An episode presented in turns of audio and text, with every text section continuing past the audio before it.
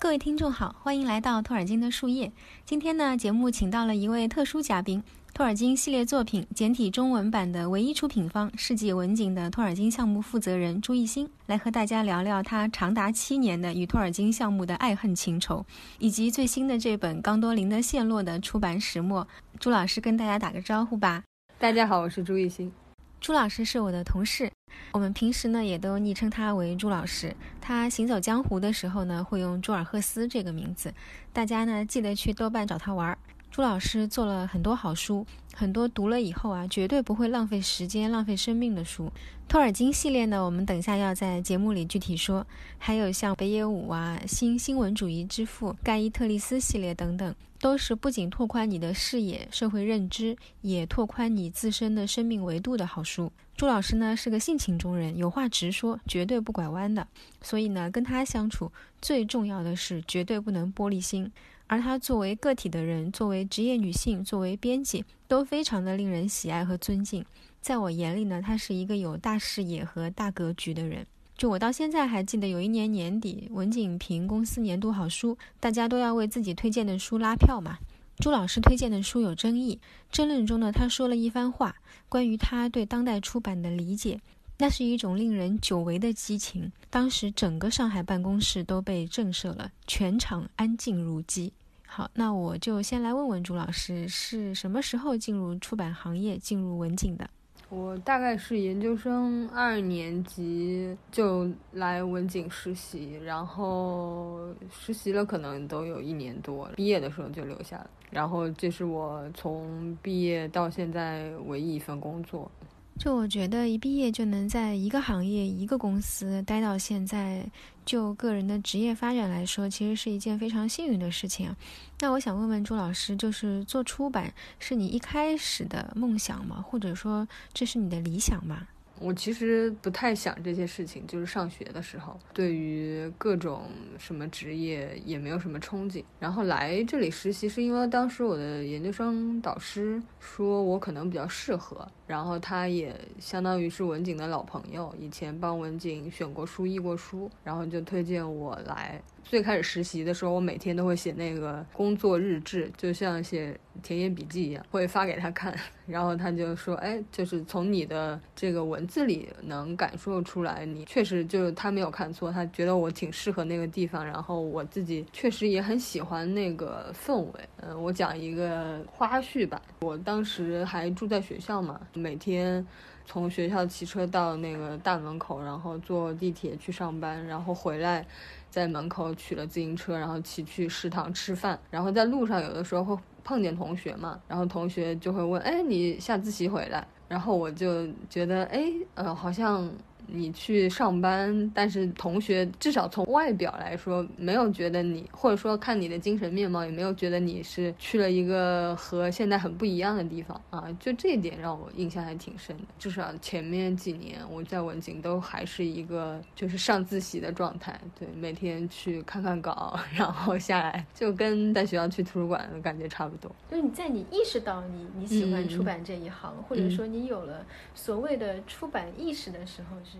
啊，很后来，很后来了，对，后来，非常后来，对，就讲起来其实挺，我一直觉得我这方面其实比较迟钝，就是对各种事情的领悟啊，但是我觉得，没有，这是很后来，因为这是其实很，就是回到你刚刚的提问，就是这是我的理想嘛，就是在我接触到之后，我觉得真的很理想。出版意识那真的很晚很晚了，我觉得可能也就是这两年才会意识到这个问题。对，契机是什么？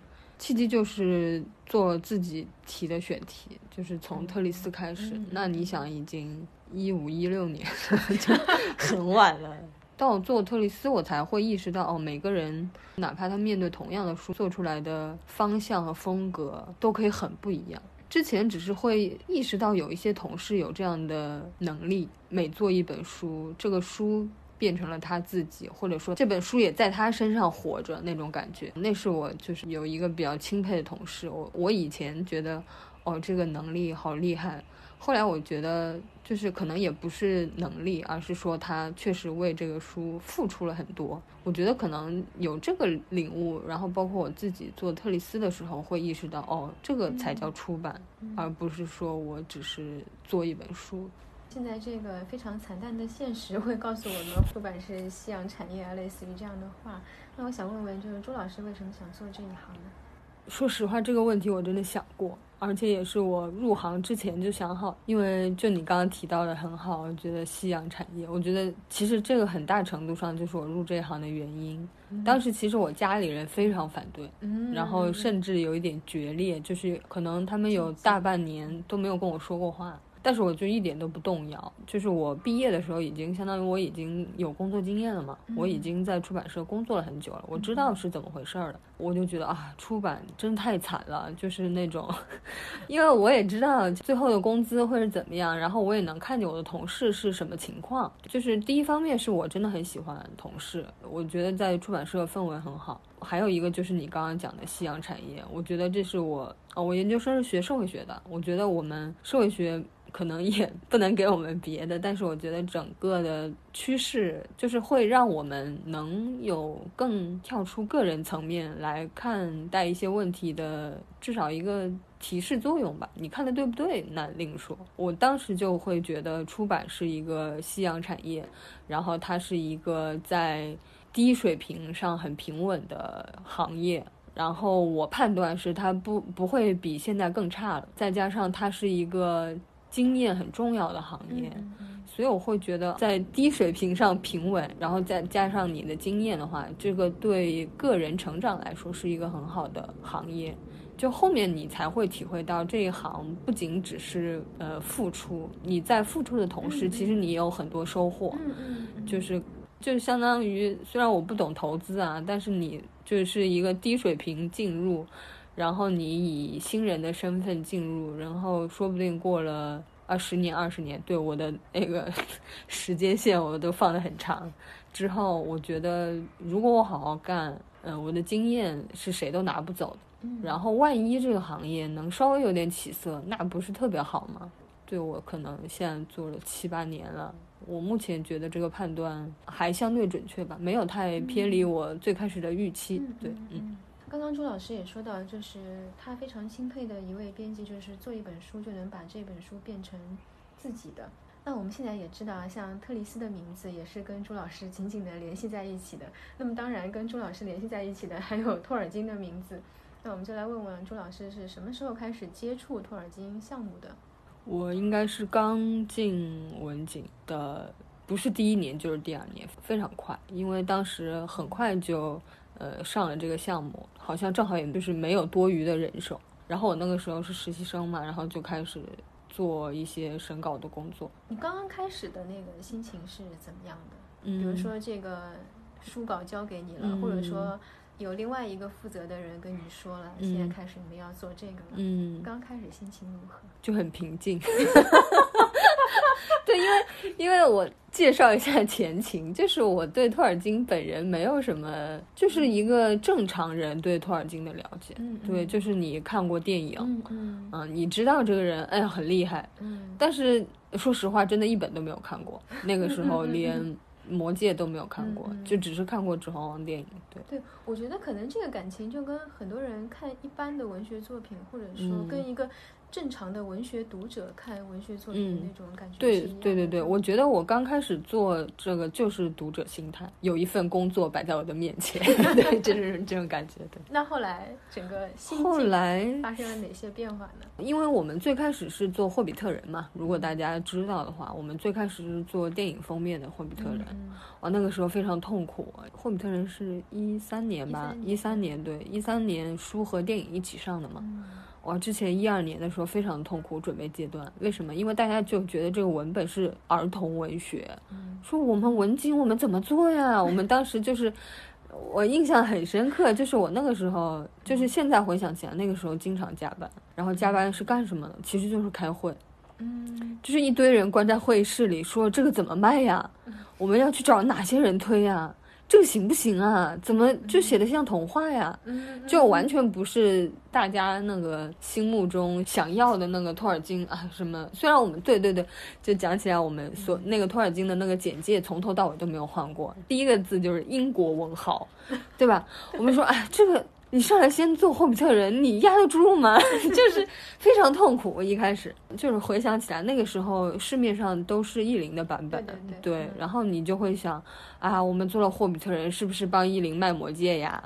嗯，就是就非常痛苦。然后说啊，我们又花了那么多预付，然后而且那个时候其实我们的魔戒还没有译完嘛，魔戒译稿还没有来，就心里没底，就是到底行不行？因为译林也卖了很多年了嘛，对对，而且。其实他的那个译本还是，其实也很好。他不是一个说，就是大家都，哎呀，这太糟糕了，没法看。但只有这一个，完全不是那种，大家也是认可朱学恒译本的。其实当时很很痛苦做霍比特人的时候，但是好就好在很感谢 PJ，把一部拉成了三部。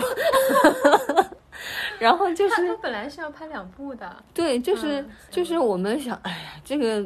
电影能不能卖书，而且还卖这么一本书，就还是很怀疑。包括当时他的选角，就虽然 Sherlock 很红，但是又不是卷福，而是而是华生，就是行不行？就是，就当时真的非常忐忑。其实现在回想起来，但是那个时候我也就是一个呃新编辑，就是参加会也就是练习，但是也也能感受到那种压力，就是一个。啊，有一个大项目在前面，前途未卜。嗯，对，能不能成功？对。然后后来我印象中，电影真的上的时候，就因为我们也拍着电影嘛，其实当时对我们和华纳还有接触嘛。然后我们刚开始做的时候，华纳给了我们一个十四个人的那个角色的那个书签的那个对对对文件，对我们就是相当于那个时候就积极和华纳接触，然后拿到一些物料，包括你用呃电影封面嘛。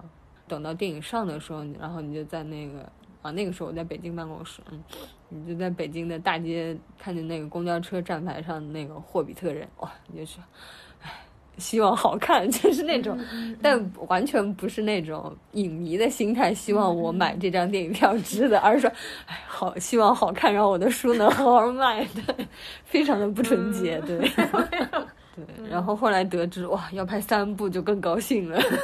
对，我到现在还想到有一年我在上海书展值班的时候，嗯，然后有一个读者就拿起电影书一版那个《霍比特人》翻来覆去的看，然后问我另外两本在哪？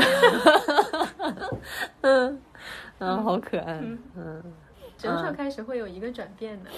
转变真的来的很晚，是因为，是因为我就刚刚想说，现在就说，就因为我当时的领导，就当时负责托尔金项目的领导张铎，嗯真的非常靠谱，就是他有各种各样龟毛的地方，人嘛都是这样，他有很多让我觉得很不舒服的地方，但是现在回想起来，他真的他非常非常的照顾我，就那个时候你会发现他把很多的压力都自己扛了，他还管另外一个部门。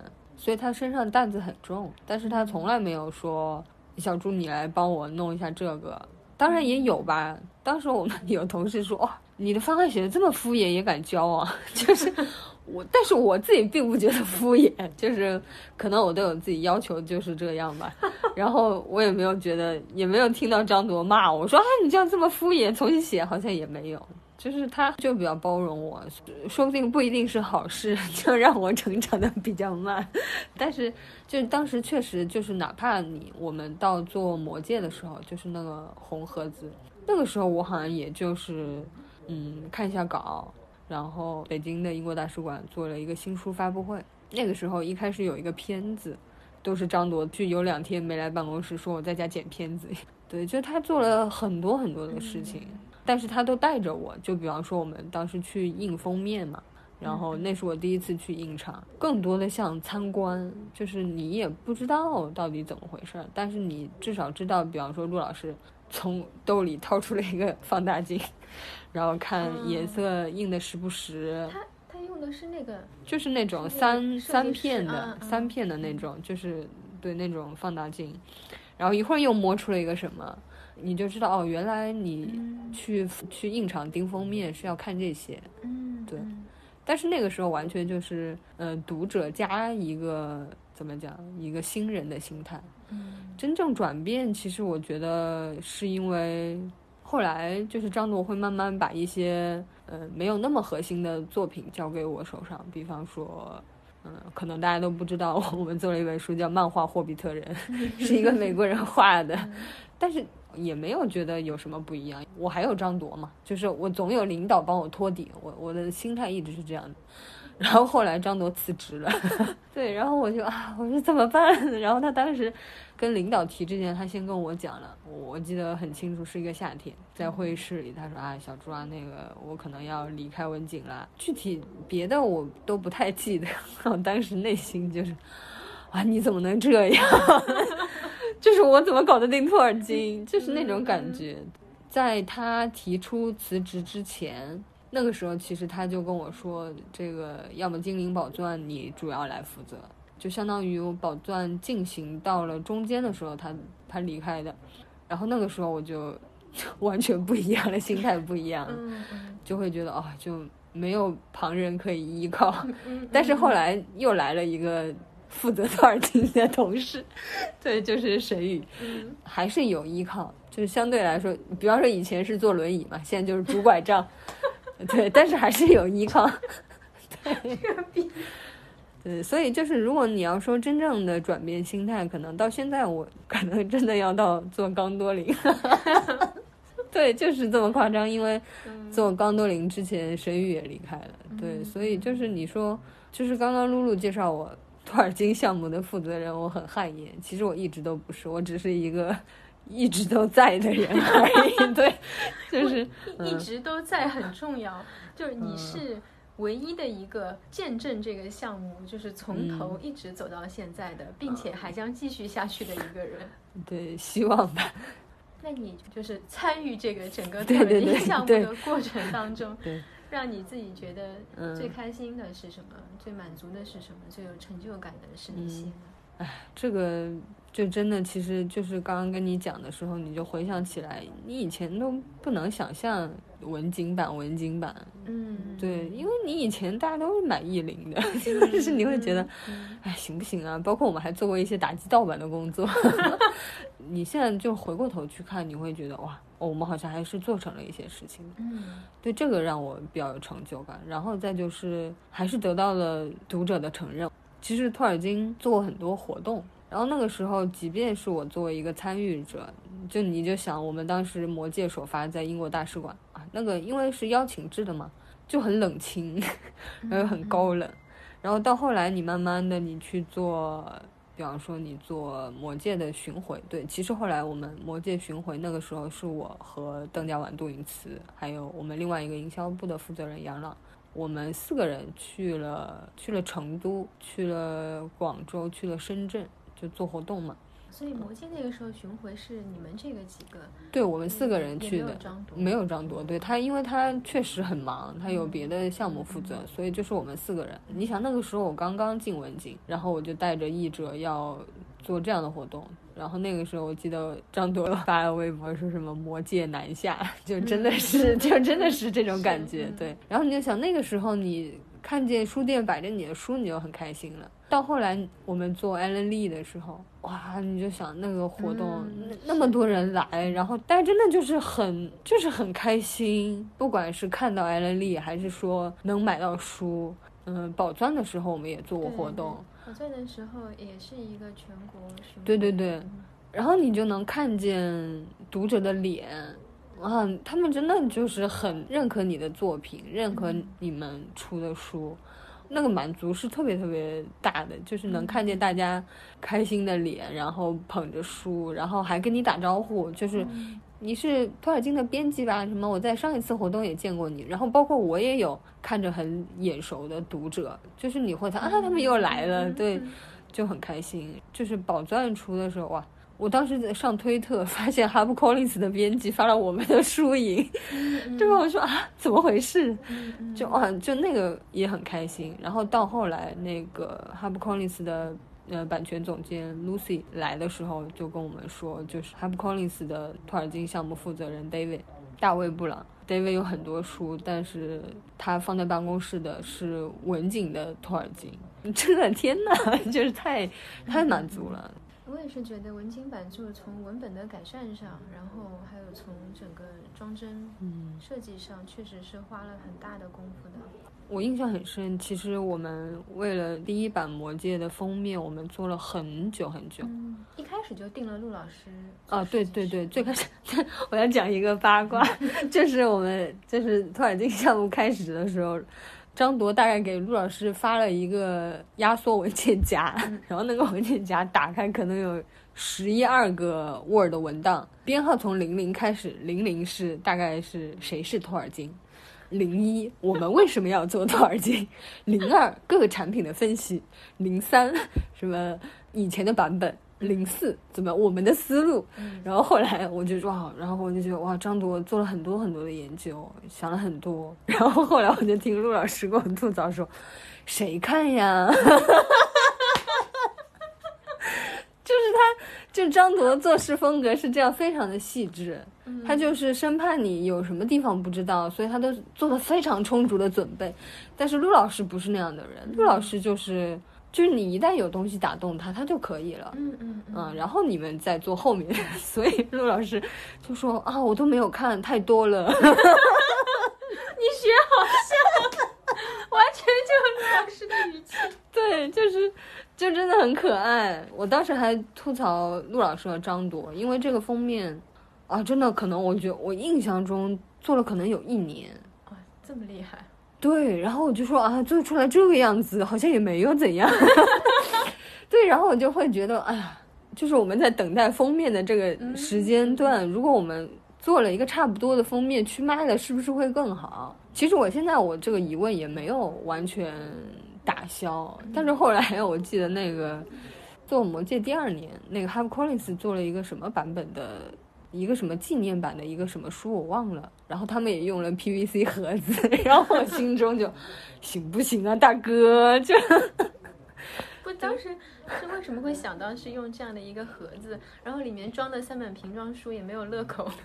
对我当时也提问来着，我说陆老师太白了，然后翻开也会翘，然后陆老师永远的回答就是买两套呀，看一套藏一套呀。就因为他很喜欢白色嘛，然后包括用双封面也是这样，双封面就相当于是你外面就是正常的有信息，里面是托尔金原来的设计。就是其实那个时候，我觉得我们的思路其实就定了，就相当于我们要更贴近托尔金，哪怕他有一点高冷。其实我当时觉得这个封面太高冷了，而且一层 PVC 一层红盒子，打开才有东西，我会觉得。哎，好不方便，就是有点距离感。嗯嗯嗯，那是我当时作为读者和一个新编辑的疑问。其实我现在也可能有这一个问题，所以后来我们就做了插图版。然后插图版我们就想的是从这个方面改善，包括当时我们就用了呃轻型纸嘛，就哪怕很厚，嗯嗯，但是也可以摊开。嗯，对。然后加了那个 PVC 的书套，也是想着你就可以到处看，你也不用怕把封面弄脏。定价更便宜，对 对，便宜了三十块钱吧。对，当时就会有那个会有读者来问说：“哎，怎么回事？你们加了插图，为什么还便宜了？” 我们那个第一个瓶装版，其实我们当时做了很多尝试，我们有好多假书，嗯，我们想做一卷本来着，那得多厚呀？对，然后我们做了假书，发现不行，就是就算你可以胶装，但是你翻不开了，翻不开，嗯，对，后来又做了。就是大家应该如果有书的话，应该可以看到，就是我们的附录用了另外一种纸嘛。嗯，其实我有点忘记当时是为什么这么想了，但是我记得当时我审稿之后，包括我我们做方案做装帧单的时候，张东就问我说：“你看完了之后，你最喜欢的是什么？”然后我就说：“啊，我好喜欢附录。”一看就是社科出身。对，我说啊。我就看附录，你就发现托尔金真的好好玩，就是个神经病嘛，就是，就太可爱了。就是你前面你就会觉得哦，就是一个，当然故事也很也很吸引人，但是看到附录你就觉得太逗了。这个人就是包括他说啊，这都是我从那中途红皮书里转呃转译的啊，这是我 听过的。我们有一期节目因为专门说了这个，嗯。然后附录里他也是这种心态嘛，对吧？也是这个笔调嘛。对。让我觉得啊，这个人和别人不一样的地方，对可能我不知道有没有这个因素的影响，所以我们当时附录也是特别换了一种纸，然后造成我们其实每次这个版本的《魔戒》加印都非常困难。其实如果大家对出版业稍微有一点了解的话，你就会发现，越是畅销的书，它的工艺越简单，就是因为它的加印周期可以缩到最短。但是我们《魔戒》就不是这样的。我们整个的，嗯，托尔金的装帧确实做了很多，比方说那个精装霍比特人，那个我觉得陆老师做的太就是太棒了，就是因为大家能看到那个打开的那个地图嘛，然后就是这个地图其实那个我们在别的版本里有，但是它就是就跟他们英国、美国出版方一样，只是很简陋的把这个字印在了地图上。但是我们做这个版本的时候，当时我记得是张铎就和陆老师商量说，我们要不要还原一一下这个这个方法。当时他们想的很很有意思，但是很难实现的方法，就是把这个地方的纸就是磨掉一层，相当于，对，这样就是真正的透光嘛。啊，你要把这个纸的纤维对发生改变。对对对对对。嗯。但是这个有点难实现，然后后来就做了压凹的工艺，就是看上去没有东西，但是如果你对着光或者说你摸，会有这个这个秘秘密文字出现。对，我觉得这是，就是有很多。这样的小地方吧，就是是。我觉得这都不是小地方，这属于神来之笔。嗯，对，就是是一些可有可无，或者说是锦上添花的部分。对，我觉得整个托尔金的装帧是其实是比较没有那么浮夸，还是比较内敛。对，但是会有这种，如果你仔细琢磨，会有这种让人有点想拍手的部分。大家可以猜测一下，为什么这个封面要用两张图的拼接，而不是呃一张图？其实当时就是和我们那个。做这本书的时机有关，这本书就是我们在那个电影第一部放完之后，然后当时陆老师就他从来不解释他为什么要做这些，但是我和张铎就说这就是第一部结尾的地方，上面是他们一行人站在大英的的朝上望向远方，然后下面就是一个四毛格盘踞的，就第一部结束的地方，对，所以我们当时就觉得哦，如果不讲的话。不讲的话，大家不会觉得；然后一讲，就会觉得哦，这个封面还是很有时效性的。然后当时我们就说啊，那第二部结束要再换一个封面吗？或者怎么样？那《精灵宝钻》的这个装帧有什么说法呢？宝钻的封面，这个绿色的纸，应该是我第一次见到，嗯，书用这种纸，它叫珠光纸，对。然后当时陆老师提的要求就是想找一下珠光纸，然后选了几个颜色。然后我们的印务，嗯，华涛，哇，说起来我们印务真是太棒了，就是所有跟我们合作过的那个设计师都会觉得文景的印务的服务水平是最高的，就会贴近。你想要的，如果不能保证一定有，但是是会往你提的要求方向贴近。然后当时华涛就给陆老师找了好几种纸，然后陆老师对他平时生活在北京，但他不怎么出门，所以我们 即使在北京，也是给他寄快递。那个时候我印象很深，因为一般陆老师跟我们就是邮件联系，最多最多发一下短信，而且短信都是我们催他，你回一下邮件，对他也不怎么回你，对。然后那天就是他收到了纸样之后，直接给我打了电话。我看了手机傻眼，陆志昌来电，我就不敢接。对，然后接了之后，他就非常激动。他在电话里他就很开心，他说：“哎呀，华涛找的这个纸真的很好看呀。”然后他就说：“但是，但是你让我看久一点，就你想那个粤语的那个那个语序，看久一点。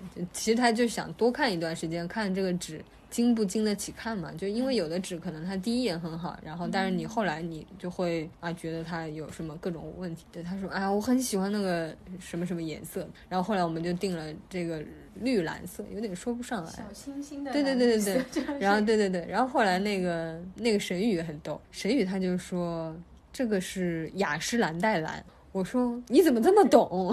就是他那个什么小棕瓶的那那个包装纸，好像是那个颜色的。然后后来他还印了那个花纹，镭射花纹嘛。哇，其实就是因为我们有那个装帧材料，你就看那个镭射，你哦天哪，这些 瞎了狗眼，这怎么会好看？但是陆老师就是有这个本事，就是把一些很俗气的材料做的还蛮好看的。所以这是这是陆老师为整个中国出版业带来的一些很重要的东西。这不单单是给我们文景或者给我们托尔金项目，就是他能一直能给人以启发。我觉得就是宝钻最不一样的地方，应该是它内文的版式嘛。我就拿的香港牛津大学出版社出版的，嗯，冯相的《摩西五经》，对我就拿着那本书去做的参考，我就给陆老师看，我说陆老师，我想要这样的版式。冯相相当于是重新译注的，呃，《摩西五经》嘛，他就把他的注释都放在文内。对，我觉得那样看起来很方便，而不是说我人为的，就是像以前一样放到腋下，甚至更不合理放在章后或者书后。对，因为我觉得。宝钻和圣经其实是一个类型的文本，就是我妄自揣度一下托尔金，这个注释也是非常重要的一部分。从文本到这个所谓的附录吧，都是它很重要的一部分，而不是说你呃人为区别它是更刺激，它的重要性更低。对，所以我就跟陆老师说，我说我们这个书注很多，我想要这样的版式。然后陆老师好像也就接受了，所以我们就做了那样一个版式。我自己觉得还是挺好的，对，就是很方便阅读。我也觉得挺方便阅读。嗯，就没有被打断嘛。因为第一它有那个括号区别，第二它有字号的区别。你如果不愿意看那些注释，你可以就看大字是不影响的。我自己是觉得，对于那种就是一定要看注释的人来讲，这样是最方便的。不然他的眼睛要上下跳。会很难受，包括可能版式也会很丑，因为注释可能一页放不下要转页，或者有的地方有注很长，有的地方没有注，就整个的页面很不平衡，就很不美观嘛。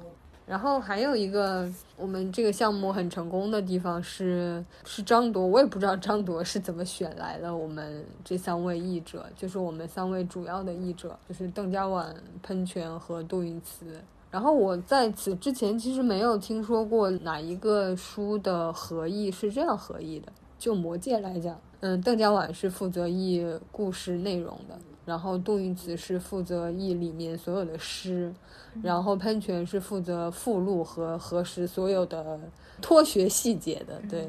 然后包括后面精灵宝钻，然后后面的 UT，然后到贝瑞卢仙、胡林的子女，到刚多林，都是这样的模式。嗯，大家如果注意的话，可以看到贝伦与露仙的译者排序是。时钟歌、杜允慈、邓家婉，是因为这个书的主体是是一首长诗，然后胡林的子女就是邓家婉和时钟歌，就是喷泉，因为里面一首诗都没有，就没有杜允慈，但是到刚多林里面有一首诗，所以这次。我们又是邓家婉、时钟歌和杜云慈，我觉得就是他们三个人的配合也很好。邓家婉文笔很好，英语当然也很好。然后杜云慈就是又通英语，然后对诗和格律又很有研究。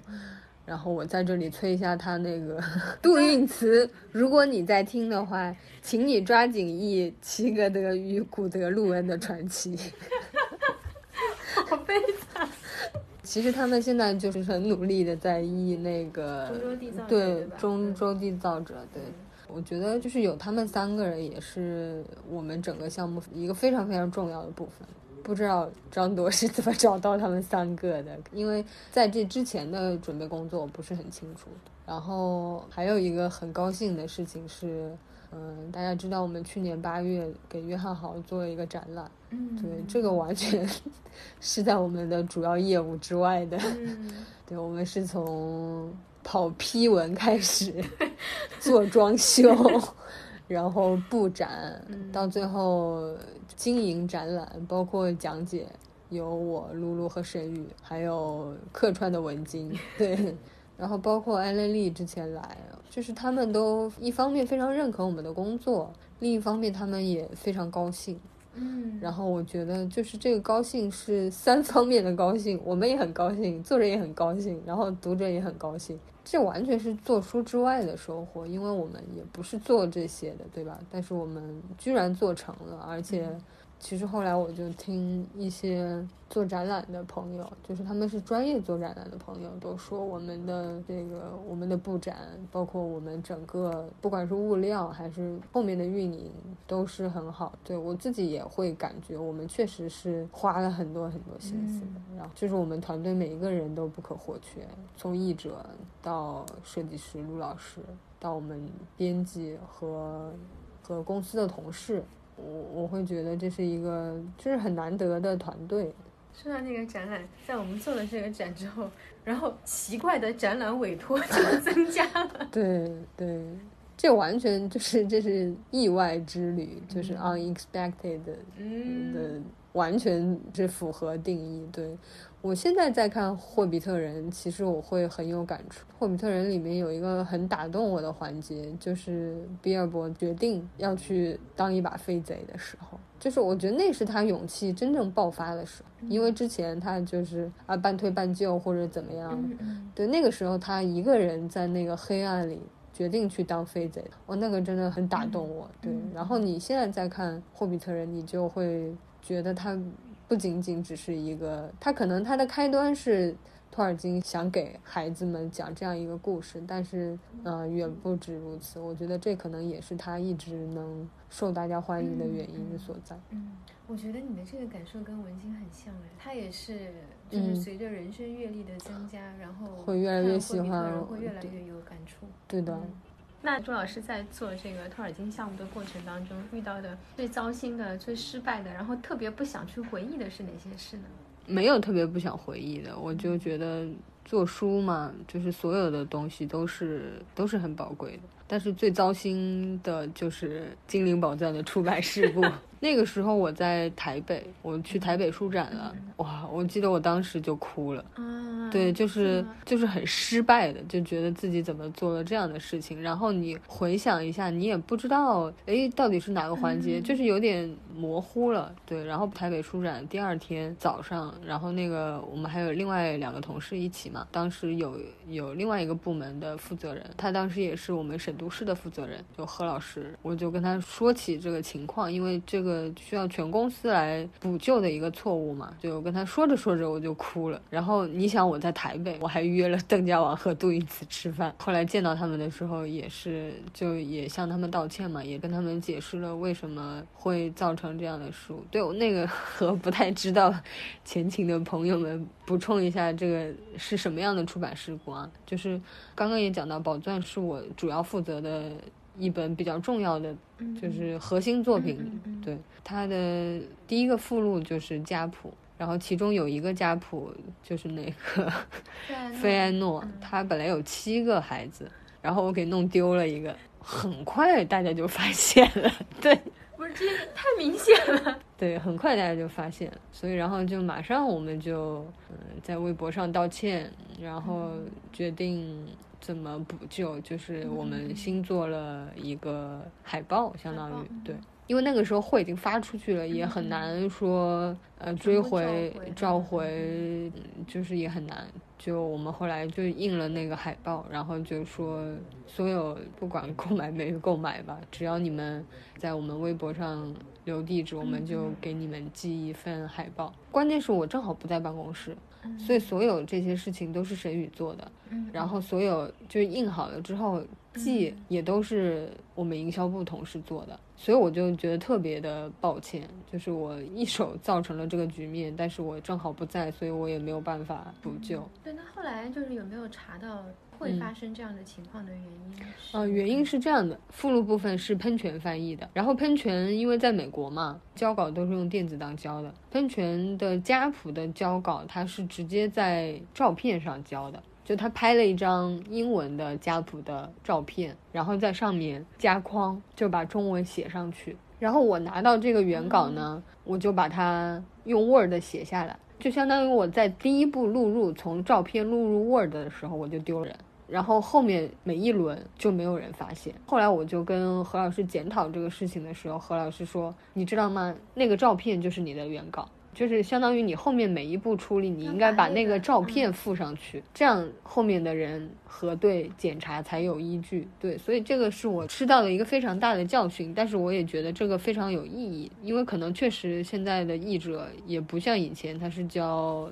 呃手写稿。打印稿或者说电子稿，它可能有各种各样的形式，但是我们就是要想明白，不管它交来的是什么样的，那个东西才是原稿，而不是说你整理完的 Word 才是你的原稿，完全不是了，那已经经过一个人的手了。有一段时间，我是我全部的工作都是做托尔金，那个时候就是我和刚刚提到的张铎，张铎的半个人是一个单独的部门，叫托尔金部。那个时候我就开玩笑，我说我们简称拖布，但是是用拖延的拖。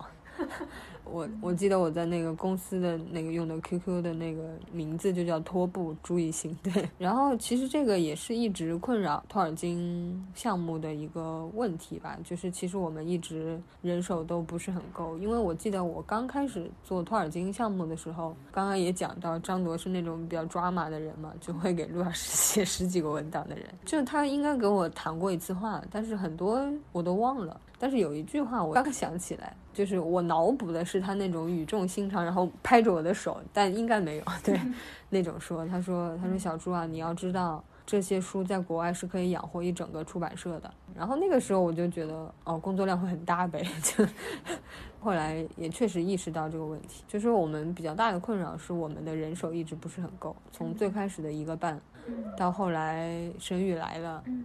但其实我也不是全职做托尔金了，然后包括他也不是全职做托尔金，所以加起来可能就一个人。然后到后来沈宇走了，然后现在是我和露露。然后露露还有一些别的工作，然后我也有别的工作，就加起来可能现在都是一个人，都是一个人，就是所以我们就是人手是一直是短缺的，所以我们的进度保证的不是很好。然后再加上我们可能有各种各样的考虑，包括我刚刚我说《魔戒》的封面可能就等了一年，按说这在别的出版社是不可想象的，但其实这个在我们这里还就挺常见的。包括我之前说特丽斯有一本书，印象中。我等陆老师的封面等了半年，我觉得拖延是一个问题，但是我之所以在这里讲呢，是因为我觉得我并没有觉得是一个问题。大家能了解到现在的版权制度，因为。我们加入 WTO 之后，我们也加入了版权协议。版权协议就是相当于你一旦拥有这个版权之后，你就是简体中文市场里独家的。我会觉得，如果要是我的话，我就很不希望浪费这本书。就是如果我赶时间很仓促的做完，就相当于那就是简简体世界里的读者只能买到这样一个版本。嗯，如果我没有好好做。文景没有好好做，然后是一个很糟糕的版本，我觉得宁愿不要做。嗯，对，这这个是我对做引进书就是会有这样的考虑，因为你买了版权，不可能有另外的译者。另外的出版社能再做这样的事情，所以我们拖延一方面是因为我们人少，另一方面我觉得可能更重要的是我们主观上没有这个加快的意愿。嗯嗯，对，就是还是希望能嗯好好做，对，哪怕我们 会被这个读者冠以哥哥的名号。就很感谢这个魔界中文维基的朋友们给我们这样一个外号，叫我们文景哥哥各自的哥。对，我觉得这个还是概括的很准确的。我们确实，就当然呃也可以很快，比方说我们那个贝瑞入心，几乎就是同步出版了。对对对，所以可能是读者或者呃包括渠道都诟病的，但是我觉得我们自己有自己的考虑，至少是这样。那托尔金项目就跟一般的出版项目相比的话，有哪些不一样的地方？特殊的地方？特殊的地方就是所有人都太难伺候了，真的可以用“伺候”这两个字。从那个电影来，也从那个幺零幺的签名来。上海电影节的那个策展人幺零幺，他的那个豆瓣签名是我曾伺候过上海观众。对，然后我我也觉得我们做托尔金就是在伺候。我用这个词，并不是说我的身份多低微，嗯，或者我的地位多低微，而是说，我觉得编辑整个工作其实就是这样，啊，说的中立一点，就是服务嘛，对吧？你服务作者，服务译者，服务读者嘛，我们就是这样一个幕后的角色，服务性的工作。然后托尔金的难度就在于啊，太难伺候了，各方面。啊，我说你们不要不开心，就是托尔金的读者太 难伺候了，就是大家都是专家，就那种感觉，或者说至少非常就很大一批专家，很大量的专家。对，你说我从读者转变到编辑的身份，但是我其实一直都不是那种。做托尔金，我没有办法做成，我真的没有办法做成像我刚刚说的，就是把它做成自己。我觉得感情上一方面，就是我和他可能没有那么亲和。另一方面，我觉得哇，这个这个工作量真的太大，真的挑战很大。包括现在就是刚刚下映的《刚多林》，嗯，也是请露露帮我多翻了一遍。我不像其他的书，我有信心。比方说，因为露露其实已经帮我做过复审了，但是我还是要把教样再给他看一遍。因为就是扯远一点，我做到现在做编辑最开心的时刻，其实就是看到。稿子变成教样的时刻，而不是说等书印出来的时刻，因为成了教样，它就是一个书的样子了。冈多林变成教样之后。就是在我自己看来很认真的看过两遍三遍，我还是不敢就这样让他就是往下走了，我还是需要再让一个人帮我再过一遍，然后确实也发现了一些问题。如果最后还有问题，这个责任在我，这个肯定是的。对，这个是属于文本上难的一个地方，其他的难伺候就是就是一般的做引进书，你面对的就是作者或者作者的代理。然后托尔金不一样，你面对的是哈布·柯林斯和托尔金基金会，就是相当于你的婆婆真的很多。当然，就是因为我们前面的工作让哈布·柯林斯都可以认可我们，就基本上都会很认可我们。但是哈布·柯林斯也做不了主，还是要去问基金会。我跟陆老师合作还挺多的，然后我们一般的那个引进书的封面都要是给外方审核的，就是他们 OK 了才可以下印。基本没有被拒过稿的情况，嗯，但是陆老师在托尔金上至少被拒过三次，分别是哪三次呢？第一次应该是《霍比特人》的经典书一版，就是那个瓶装，嗯，对，就是用托尔金的插画。我印象中，陆老师的第一稿是把太阳放在了书脊上，就是是一个那样的展开，而不是放在正面。然后就说不可以，你不可以把他的图这样用，啊，然后就调回来了。第二次应该就是胡林的子女背后换了一张图，不可以，嗯，我们用这样的图是有原因的，嗯，然后又老实的调回来了，按了哈姆· l 林斯的。第三次就是冈多林的陷落，陆老师还是不死心，又换了一张图，嗯，还是不可以。每次其实他们也不是直接拒绝了，因为英国人不是这样的人，英国人是那种，哎，请问你们有什么样特别的考虑呢？嗯，就是你要去解释。然后这次刚多林印象是因为那个时候小偷已经去世了嘛，然后再去问的时候，David 就直接在邮件里说，如果你们是出于美学上的考虑，是我们不能接受，除非你们是有别的考虑，嗯，对，如果你们只是觉得那样看构图更好，或者说怎么样更好。嗯，然后后来我们就说了我们的考虑，但是还是不予接受。就是我后来意会到，就是他哪怕他一开始请你解释，他也只是出于英国人的客套，他只是不会说不可以，他就是说啊，就是你你们看看是不是有别的可能啊？我们之所以这样选择，是因为啊小托是怎样怎样考虑的呀？那所以我们可能会换掉，是出于什么考虑呢？陆老师不会跟你解释的，我只能。对，只能我们自己去揣测。我自己会觉得，冈多林他背后是窝谋嘛。当时陆老师换的是冈多林被围攻，对，是那个塔倒掉那一倒掉的。对我当时是这样理解的，就是我以我自己去揣度陆老师，因为正面是图奥去见到冈多林城，然后背后是塔倒掉，我觉得就是，然后再加上书名是冈多林的陷落，我觉得是一个非常。悲剧的场景就是那种悲剧性是最强的，然后再加上前面的那个图的色调是呃灰蓝的，背后是红黄的，就是也会比较好看。当然，他们既然不接受美学上的意见嘛，那我们就说我们内容上是这样考虑，但是也被驳回了。嗯，对，所以就是现在还是中文版的背后也是窝嘛。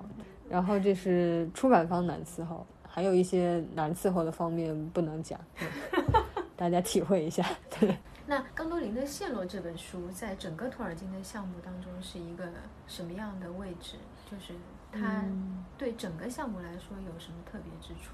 我自己觉得是一个核心作品的完结。以我个人这个浅薄的观点来看，对，也 希望各位方家指正。对，嗯。但我记得朱老师曾经在出完了《精灵宝钻》的时候，对，这是一个核心作品的完结。